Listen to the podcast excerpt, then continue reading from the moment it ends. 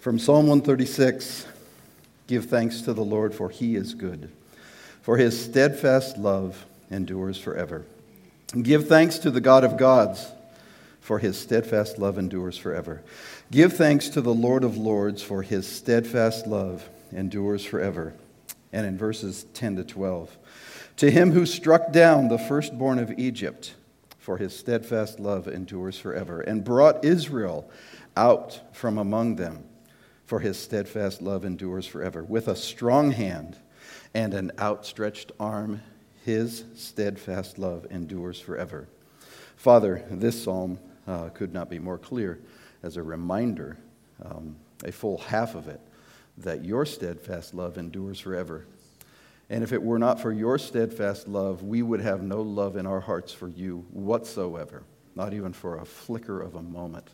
So, Father, we thank you for what you have done to choose a people, to make a people for your own possession, for your own glory, putting your mercy on display, your glory on display among the nations. And Father, would you be glorified even in this hour with this little band of your followers? Would you be glorified in the explanation of Ezekiel? And we pray it in Jesus' name. Amen. You may be seated. All right.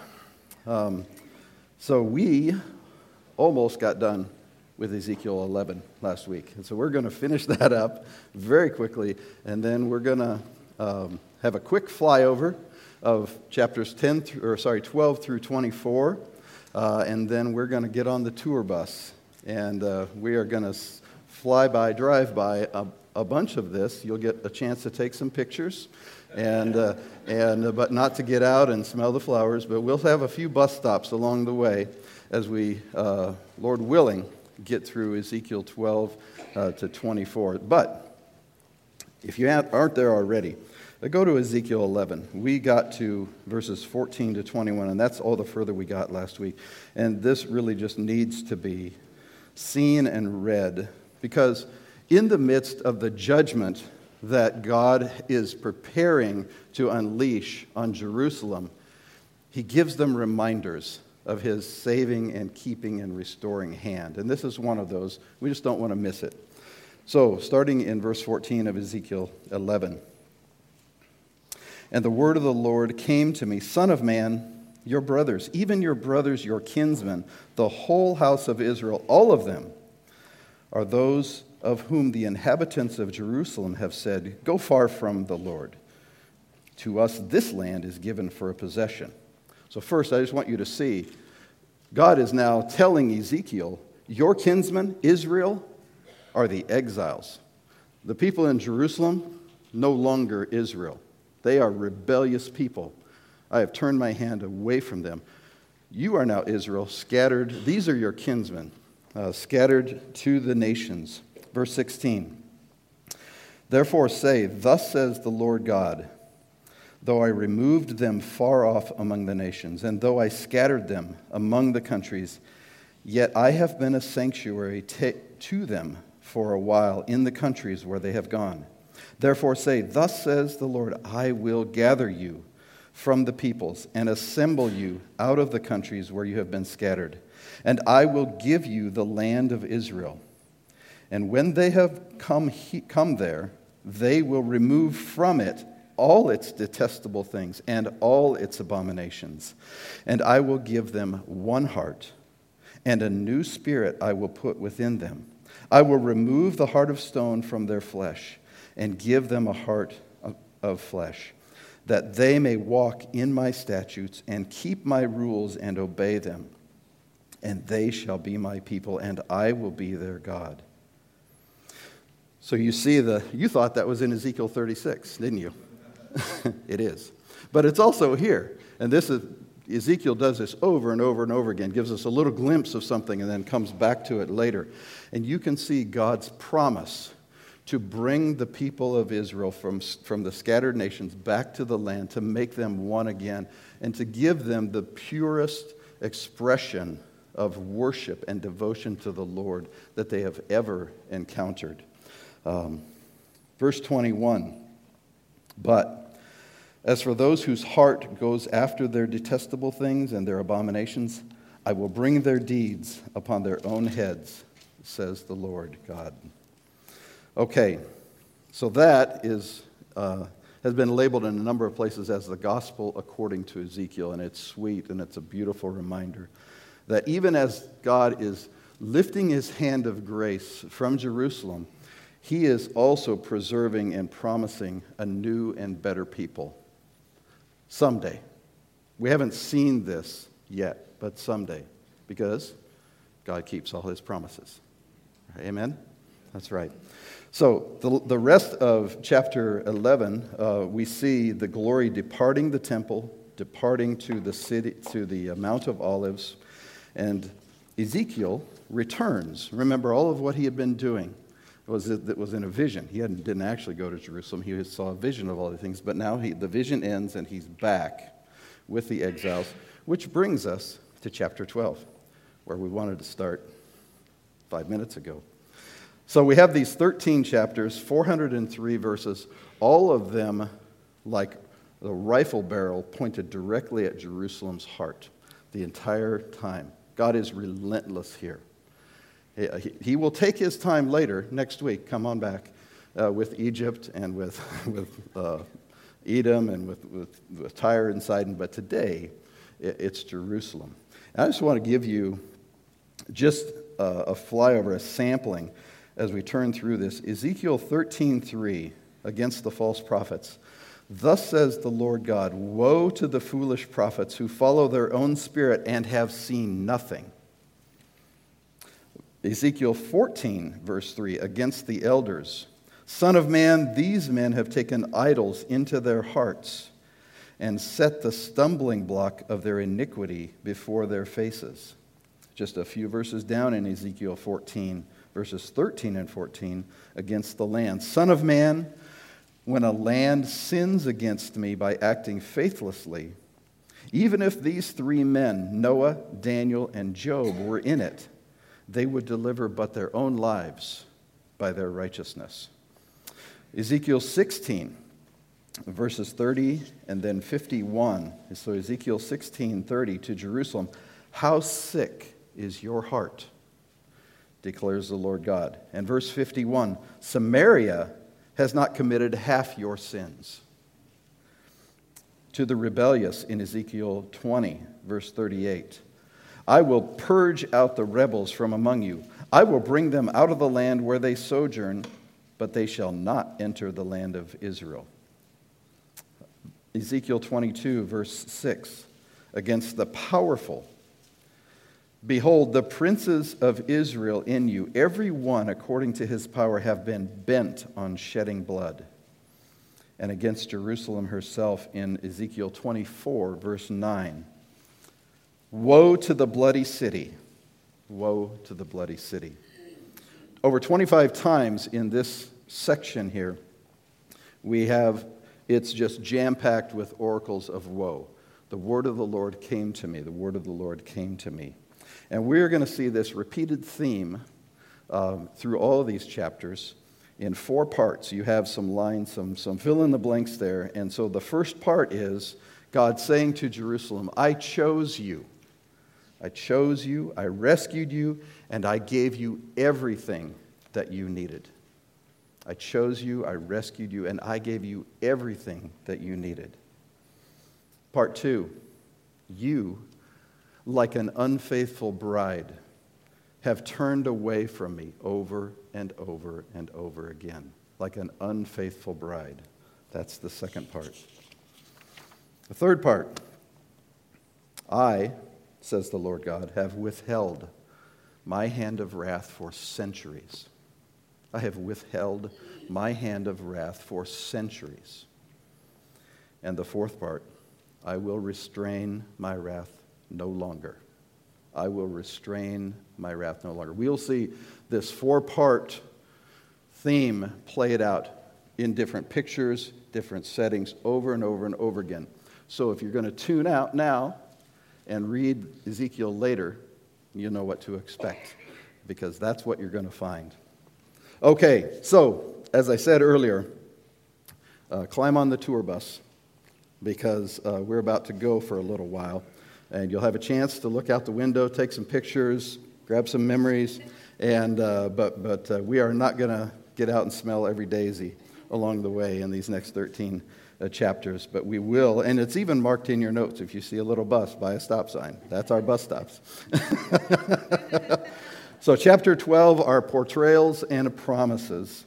Um, Ezekiel chapter 12, verses 1 and 2. Let me read those. The word of the Lord came to me Son of man, you dwell in the midst of a rebellious house, who have eyes to see and see not who have ears to hear, but hear not, for they are a rebellious house. Sets the tone again for the, the heart of the people of Jerusalem. And so in verses 1 through 16, God gives Ezekiel the task to go out every day like an exile would go out. Go out with your baggage of exile.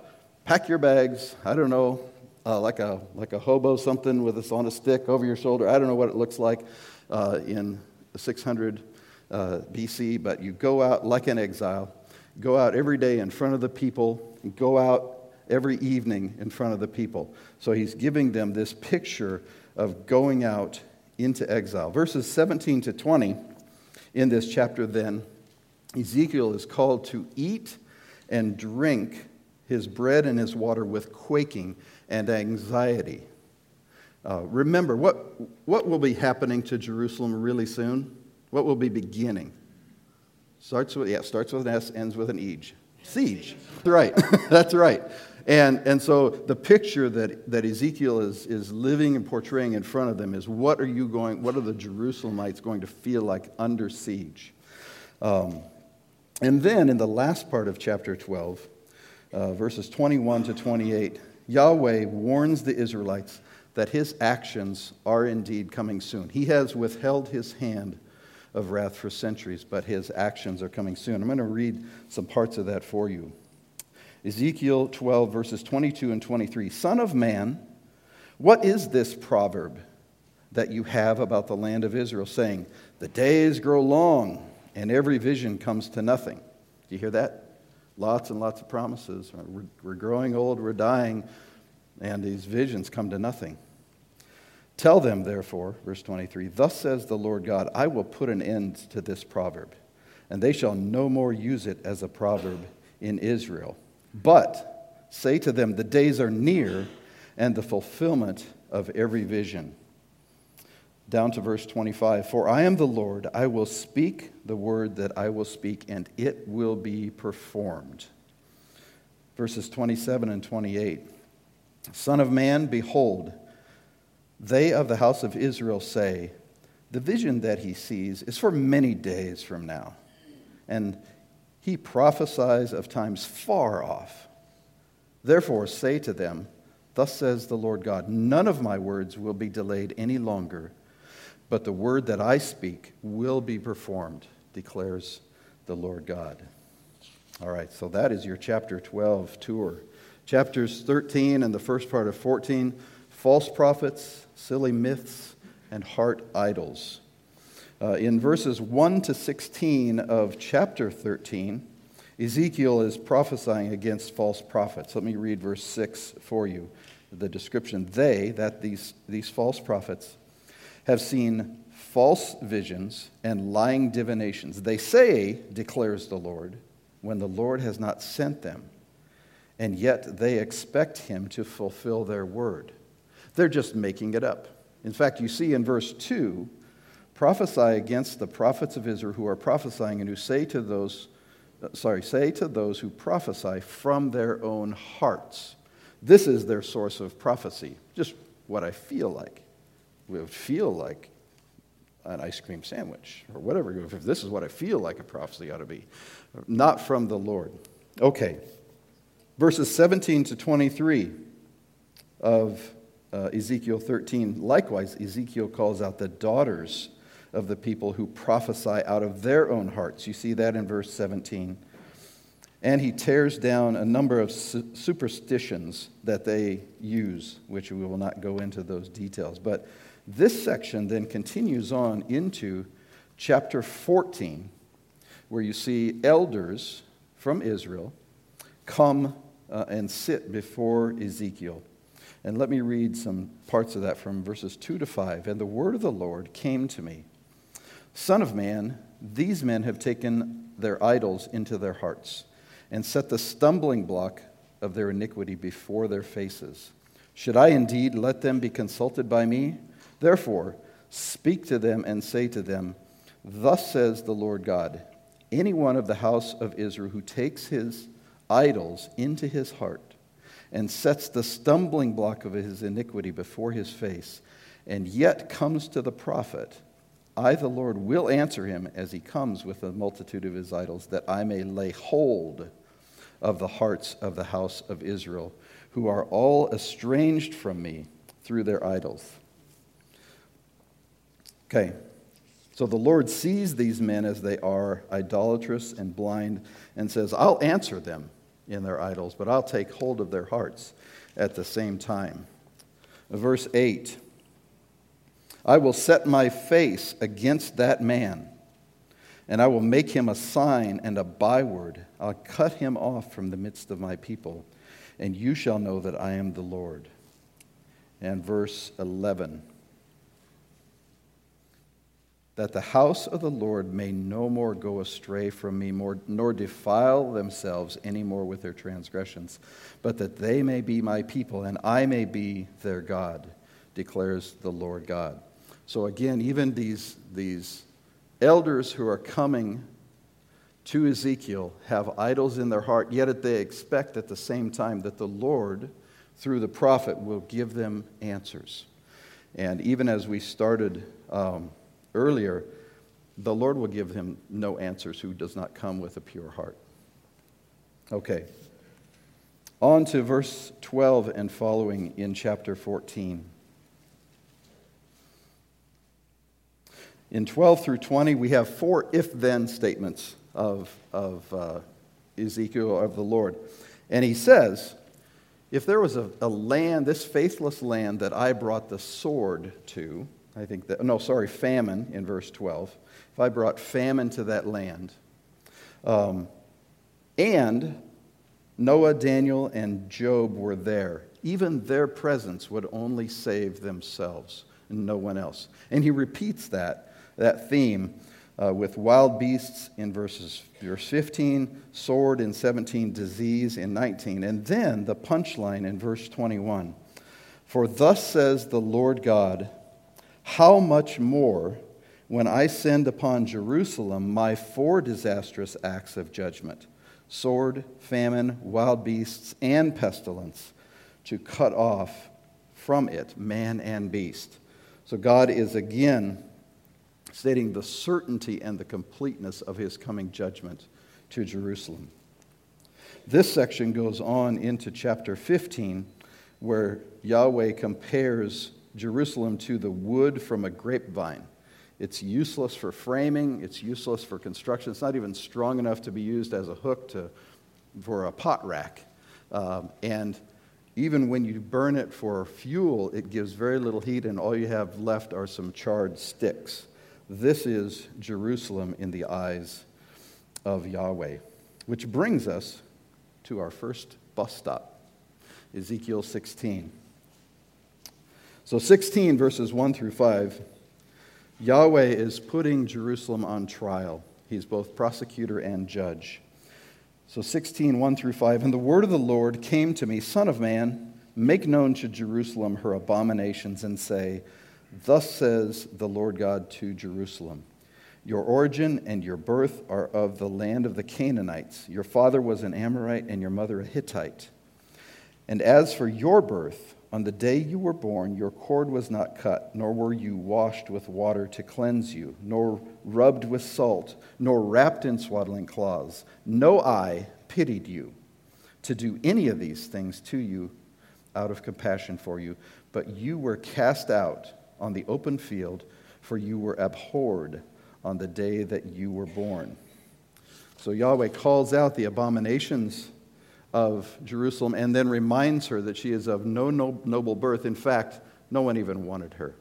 This is the picture of Jerusalem. And yet, 6 and 7, and when I passed by you and saw you wallowing in your blood, I said to you in your blood, Live. I said to you in your blood, Live. I made you flourish like a plant of the field. And you grew up and became tall and arrived at full adornment. And it goes on through verses 8 through 14 of Yahweh growing and protecting and caring for Jerusalem, giving her the finest foods and clothing and gems and, and on and on.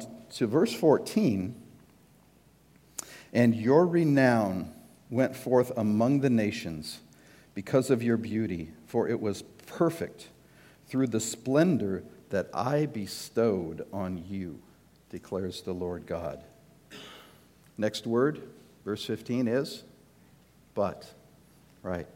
So, but, verse 15, you trusted in your beauty and played the whore because of your renown and lavished your unfaithfulness on any passerby, your beauty became his. So after the Lord had done everything to take this abandoned, worthless baby and to nurture her into a queen, an elegant, renowned queen, she no longer trusted in him, but trusted in the beauty and everything that she had been given. Um, in her renown, in herself, in her beauty, and like with, with, with no context for gratitude, no allegiance to her bridegroom, um, she turned.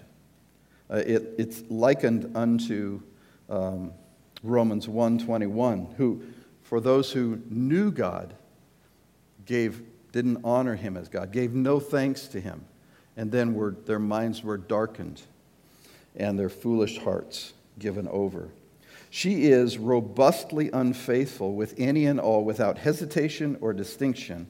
And in verses 16 through 19 here, Jerusalem, this, this faithless bride, takes every good thing that she was given, every good thing she was given garments, jewels, oil, incense, food, even her children.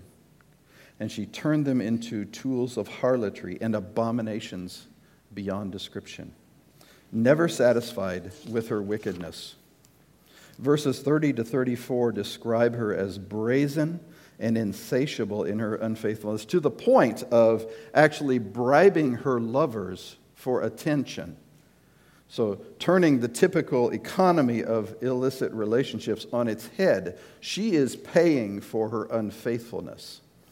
This is how hungry Jerusalem had become for something, for anything other than the Lord who had created and blessed them. Verses 35 and following begins the, the sentencing aspect of this trial. Therefore, O prostitute, hear the word of the Lord.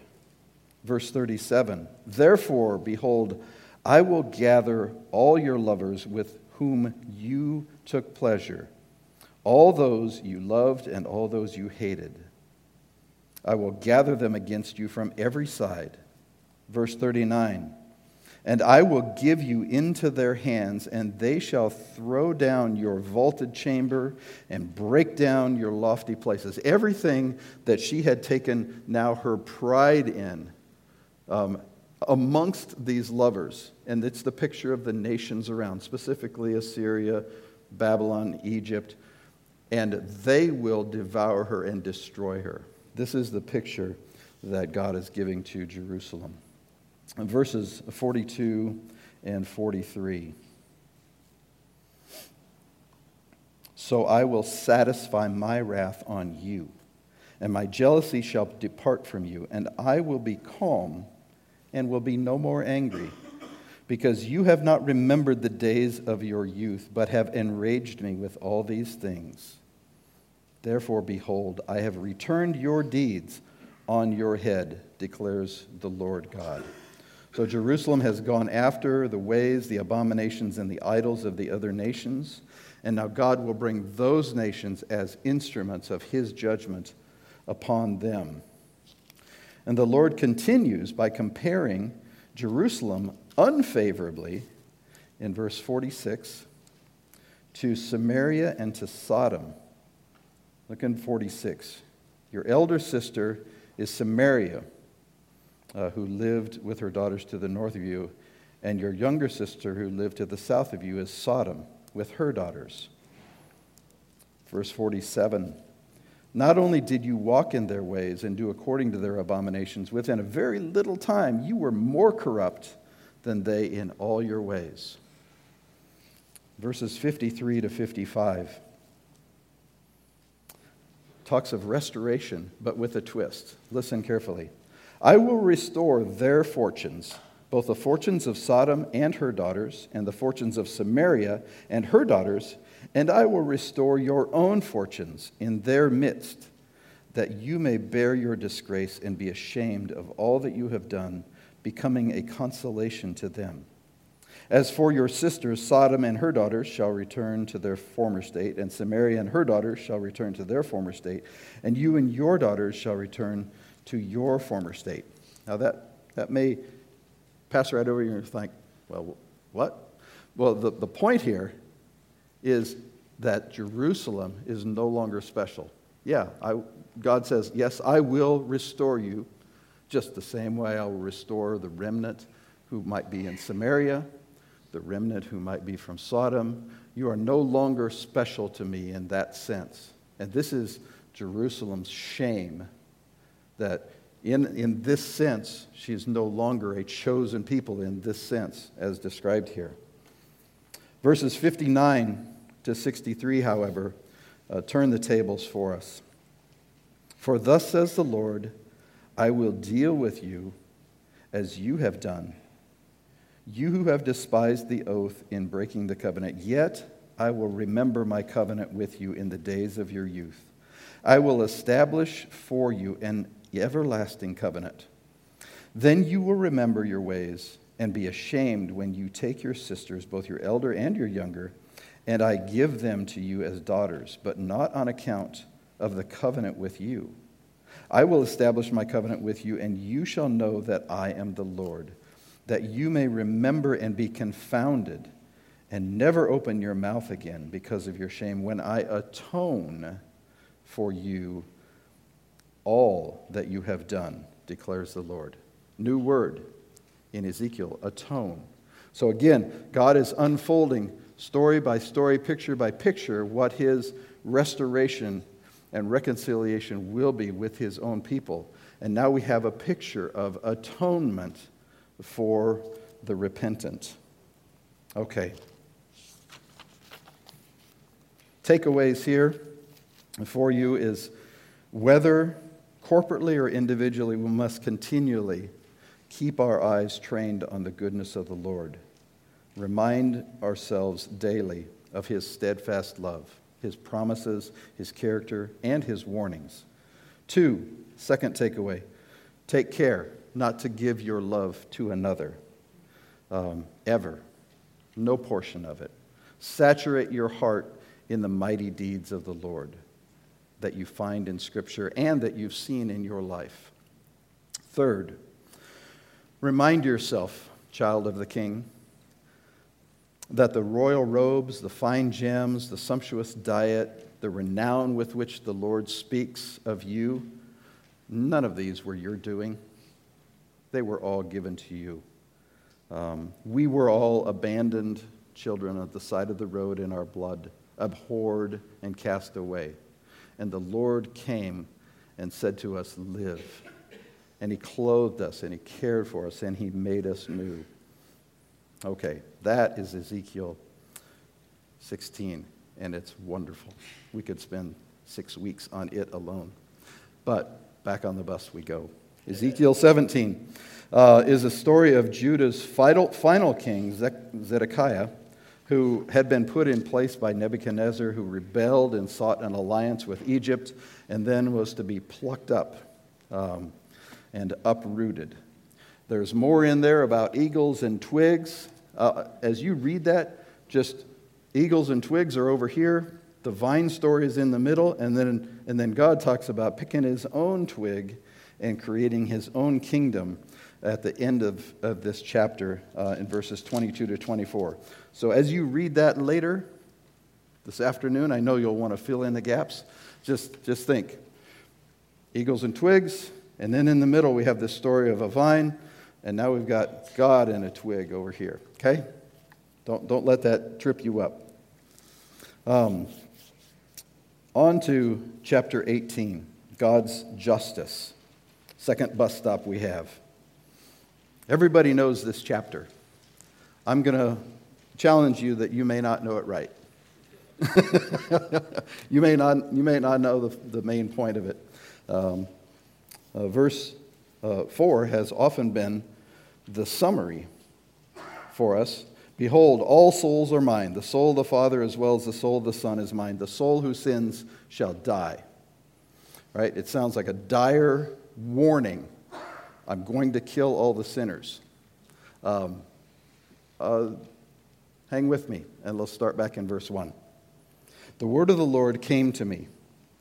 What do you mean by repeating this proverb concerning the land of Israel? The fathers have eaten sour grapes, and the children's teeth are set on edge. As I live, declares the Lord God, this proverb shall no more be used by you in Israel. And then it goes on Behold, all souls are mine soul, the Father, soul, the Son, the soul who sins shall die. So the two questions out of verse 2 that come to us is what is the point of the proverb? The proverb is the, the fathers have eaten sour grapes, the children's teeth are set on edge. What, what's the point of this proverb? The proverb is my dad did something and I'm being punished for it. That's, that's the, the point. Um, there's nothing I can do to escape some generational curse. It's just, it's just my fate. I come from a, a family of horribly wicked people, and it doesn't matter how I live my life. Second question is why is Yahweh asking Israel about its repeated use? Why does he bring it up, this question? Why are you doing this? Well, it's because it's wrong. That's the short answer. Uh, it exposes their hearts, seeking to, to put blame elsewhere, to not be responsible for their own sin, but also to not recognize the individual righteousness of those who fear the Lord. So, we have some course correction that's going to take place here. Um, you know the rest, the, the, the main part of this. Verses 5 to 9, there's a righteous man who lives, and, and God says, He shall surely live. Then he has this righteous man, fathers a wicked son, who is in all ways an antithesis to his father. And in verse 13, um, he shall not live.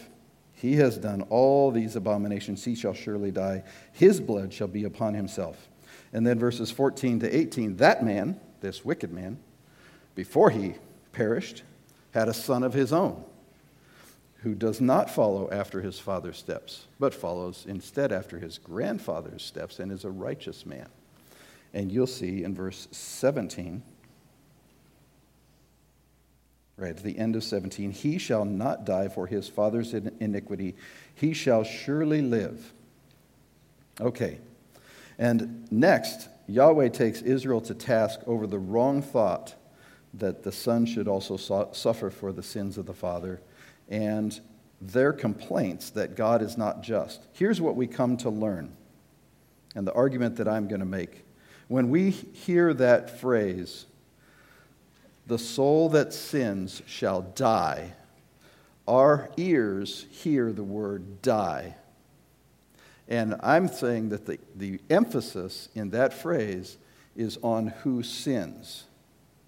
God's point here is the soul who sins shall die. In fact, I might even go so far as to say we could, we could throw a parenthetical only in there. And that God's point in Ezekiel 18 is it's only the soul who sins that shall die. All souls are mine the Father, the Son, the grandson, and it's only the souls who sin that shall die. So uh, far from being a universal judgment of all generations, of all people, no matter where you've come from, uh, whether it's something far more wicked or more righteous than you.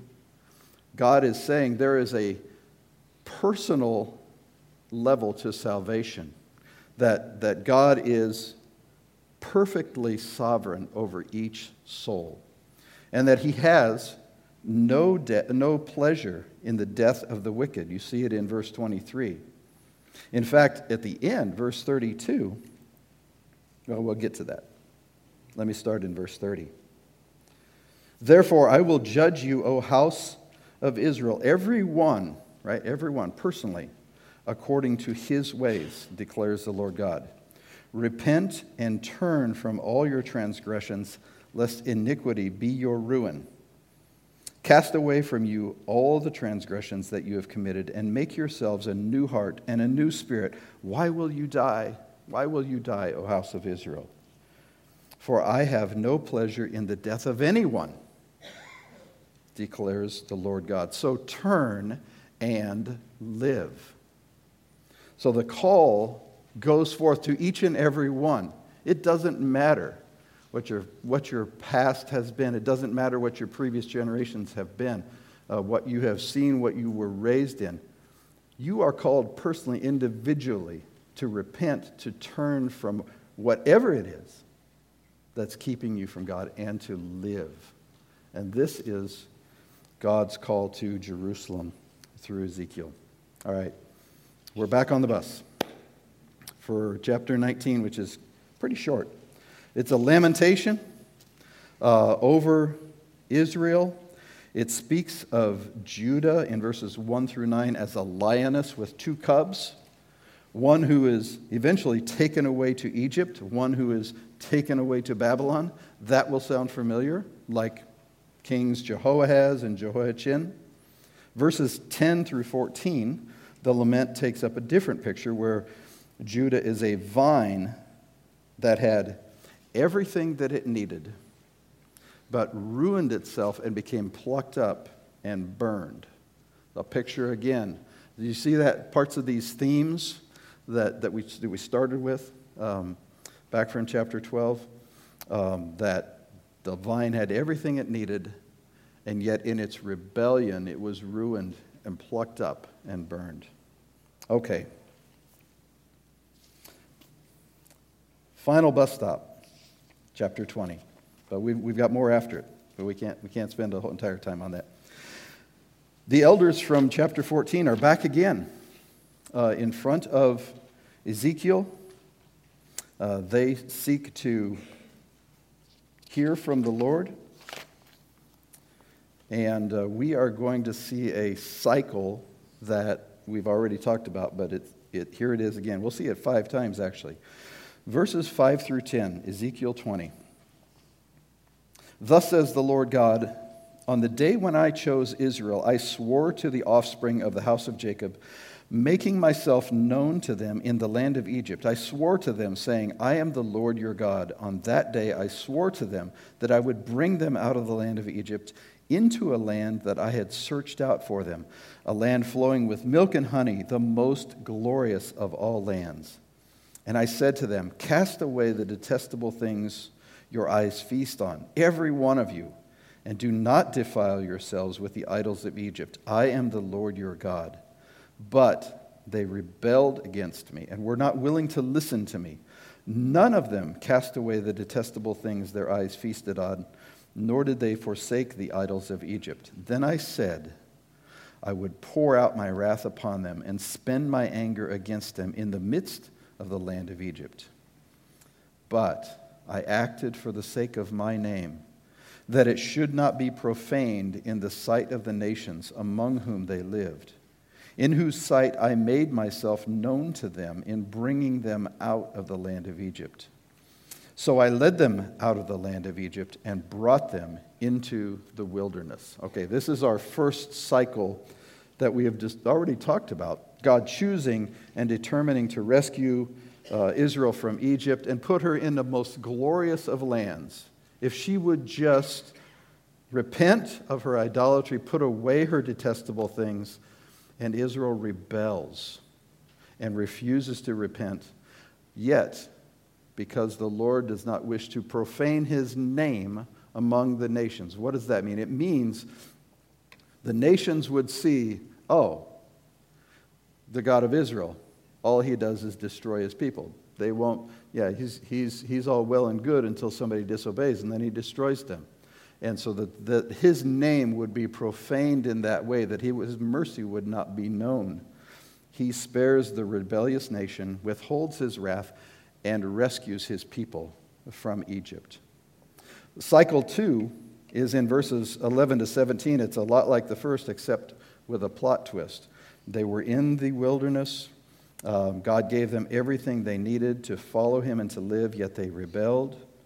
God withheld his full wrath for the sake of his own name, except he didn't, though he did not destroy them, neither did he lead them into the promised land. Cycle number three is verses 18 to 26, a lot like the previous, with another twist. God called the next wilderness generation to repentance. And let me read verses 19 and 20 from Ezekiel 20. 19 and 20. I am the Lord your God. Walk in my statutes and be careful to obey my rules and keep my Sabbaths holy so that they may be a sign between you and me, that you may know that I am the Lord your God. But this generation too rebelled. God relented from pouring out his full wrath, but with a couple surprising comments. Uh, read with me verse 23. Moreover, I swore to them in the wilderness that I would scatter them among the nations and disperse them through the countries. So even now, though that, that was this is this is wilderness generation stuff, though it was not immediately fulfilled, God is already pointing that this is this will be part of your future.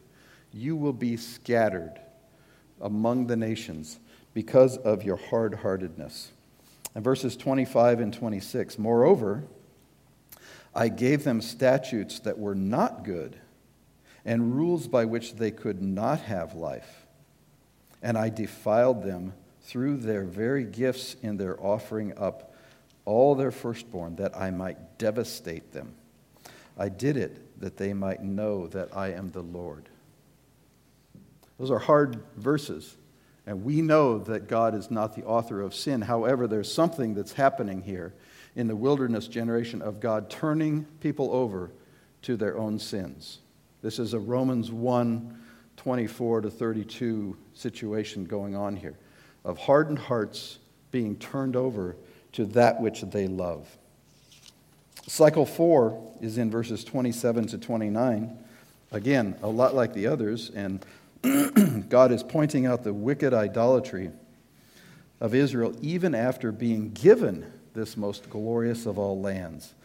That they, almost like a land grab, ran to the first high place they could find, the first hilltop they could find, to make an altar uh, to a foreign god. It was, it's like they were just compelled, they couldn't stop themselves. And then in verses 30 and 31, we're now back to, after, after that whole history lesson of those four cycles, we're now back to Ezekiel prophesying to the elders right in front of him. Verses 30 and 31. Therefore, say to the house of Israel, Thus says the Lord God, Will you defile yourselves after the manner of your fathers, and go whoring after the detestable things? When you present your gifts and offer up your children in the fire, you defile yourselves with all your idols to this day. And shall I be inquired of by you, O house of Israel? As I live, declares the Lord God, I will not be inquired of by you. and God is just once more pointing out the duplicity of these elders who are living a detestable life, holding idols in their heart, and then still coming to the prophet of Yahweh and saying, uh, Tell us, tell us the word of the Lord. And God says, I, I, I'm not going to be inquired of by you that you have, you have changes to make first. Now comes what I think are the two most stunning verses in all of Ezekiel. So if you're, if you're pausing, if you're, if you're heading off to a nap, this would be a good time to stay with me, okay? Um, verses 32 and 33 with an unfortunate, uh, in, my, in my case, page break, but also an unfortunate paragraph break between the two. Listen carefully. Verse 32. Again, to the Israel, Israel elders What is, in, what is in your mind shall never happen. The thought, let us be like the nations, like the tribes of the countries, and worship wood and stone. God is saying, that's never going to happen. You can't be my people and be like the nations. It's never going to happen because, verse 33, as I live, declares the Lord God, surely with a mighty hand and an outstretched arm and with wrath poured out, I will be king over you. Full stop. Oh, there's more, but full stop there in that, that idea. While these are Ezekiel's words to the elders of Israel, the principles here are universal and eternal. First, and we've already said it, the people of God will never be like the nations. You can't have both. The people of God will never be like the nations because the Lord will not allow us to fiddle in the middle, right? That's not how it works. Uh, it's from 1 Kings 18, or, uh, uh, Elijah uh, tells them, When will you stop limping along between two things? If, if Yahweh is God, then, then worship him. If Baal, then worship him. And the same thing is said to us. Right? If, if Yahweh is God, then worship him. But if it's your job, if it's your wealth, if it's your reputation, if it's your family, if you really believe that that's your God, stop pretending. You'll be called to repent, but stop pretending and go worship that. See how it goes. Don't fiddle around in the middle, saying one thing and living another. So that's our first principle. The people of God will never be like the nations. Second, which is closely related, I already almost said out loud, there is no middle ground with Yahweh. There is no middle ground because the Lord God dis- declares strong action to separate wheat from chaff.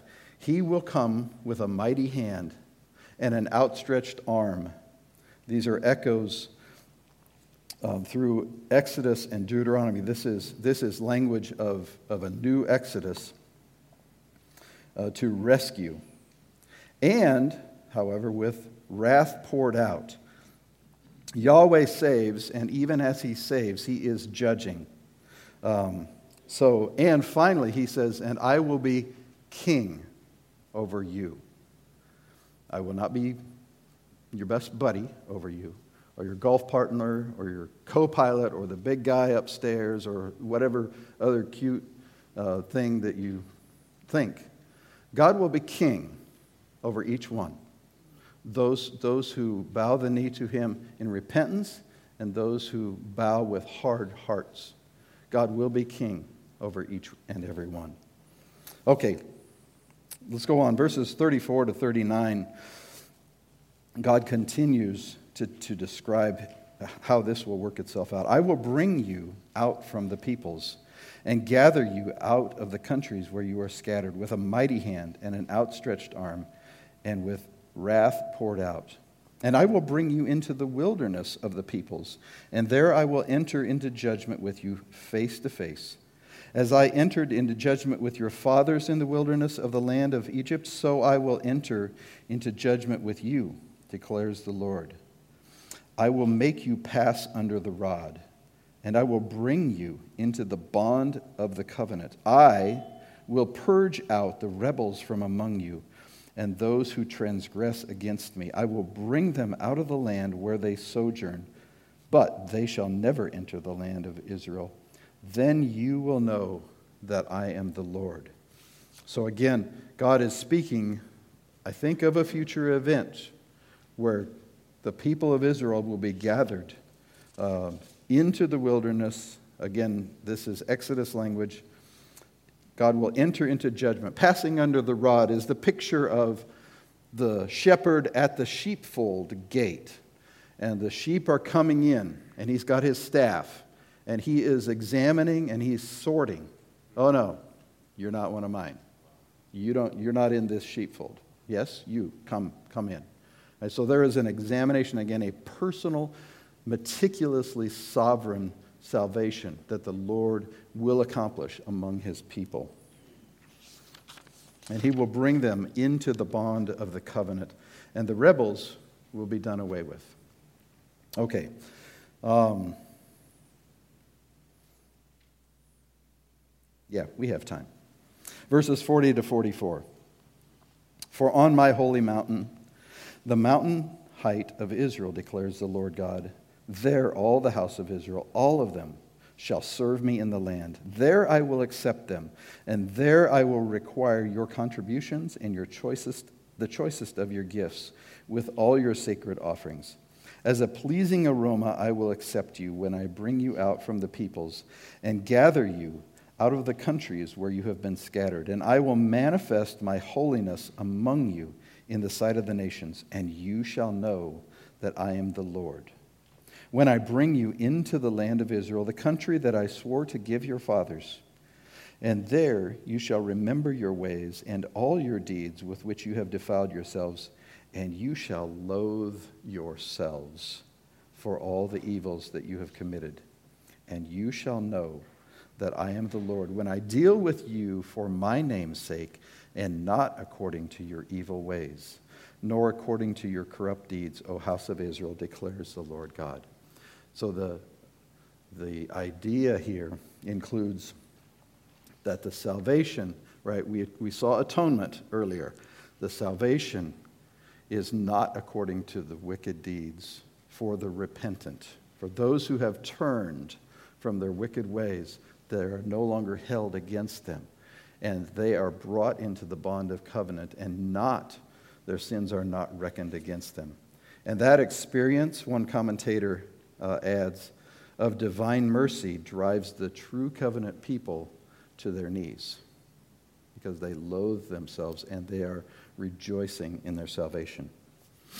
Okay, we're on the bus to the end. Uh, Next three chapters, very fast. These are pictures of judgment. Chapter 21 is the sword of the Lord. Uh, an example is from, from verse 5 All flesh shall know that I am the Lord. I have drawn my sword from its sheath, and it shall not be sheathed again. Chapter 22, Ezekiel declares that the people of Jerusalem have blood on their hands, and in God's sight, they have become like dross. You know dross, right? We talk about dross once in a while. You take a metal that's mostly pure, but not entirely pure, and you melt it, and up bubbles dross, things that are impurity. And God is saying, Jerusalem, you are like dross. I have the crucible here, and I'm just going to scrape you off, and you're going to land in the ditch. That's, that's what I'm doing with you. Finally, chapter 23 uh, Israel and Judah are depicted as the most immoral sisters you can imagine. Um, you can see it in chapter uh, 23, verse 4. They're named. Ahola was the name of the elder, and Aholibah, the name of the, her sister. They became mine, and they bore sons and daughters. As for their names, Ahola is Samaria, and Aholibah is Jerusalem. In case you're wondering the key to this parable, uh, Yahweh gives it right there in verse 4. But they are exceedingly wicked. Uh, they give themselves to foreign lovers, whom then God turns against them as instruments of his judgment, and uh, they are put away with. Finally, let's close out with chapter 24. Verses 1 and 2 we're a few years later now. In the ninth year, the tenth month, the tenth day of the month, the word of the Lord came to me, Son of man, write down the name of this day. This very day, the king of Babylon has laid siege to Jerusalem this very day. So, it didn't have internet, didn't have twi- uh, Twitter, but somehow, right? Somehow, the Lord, omniscient and omnipresent, knew that it's this day that the siege is starting. And here comes the word to Ezekiel. And then the terrifying parable of Jerusalem's destruction is in verses 3 to 5. Utter a parable to the rebellious house and say to them, Thus says the Lord Set on the pot, set it on, pour in water also, put in, put in it the pieces of meat, all the good pieces, the thigh and the shoulder, fill it with choice bones. Take the choicest one of the flock, pile the logs under it, boil it well. Seethe also its bones in it. the certainty of the judgment is given to us down in verse 14. I am the Lord, I have spoken. It shall come to pass, I will do it. I will not go back, I will not spare, I will not relent. According to your ways and your deeds, you will be judged, declares the Lord God. And we have a final piece that we have to cover to see the last picture that Ezekiel is for the people of Jerusalem. Verses 15 to 18 The word of the Lord came to me Son of man, behold, I'm about to take the delight of your eyes away from you at a stroke. Yet you shall not mourn or weep, nor shall tears run down. Sigh, but not aloud. Make no mourning for the dead. Bind on your turban and put on your shoes on your feet. Do not cover your lips, nor eat the bread of men. So I spoke to the people in the morning, and at evening my wife died. And on the next morning I did as I was commanded. The people, of course, ask, what is going on? And why is Ezekiel not even responding to the death of his wife? And in verses 21 to 24, we're given this answer Say to the house of Israel, Thus says the Lord God, Behold, I will profane my sanctuary, the pride of your power, the delight of your eyes, and the yearning of your soul, and your sons and your daughters, whom you left behind, shall fall by the sword. And you shall do as I have done. You shall not cover your lips, nor eat the bread of men. Your turbans shall be on your heads, and your shoes on your feet. You shall not mourn or weep, but you shall rot away in your iniquities and groan to one another. Thus shall Ezekiel be to you a sign. According to all that he has done, you shall do. When this comes, then you will know that I am the Lord God.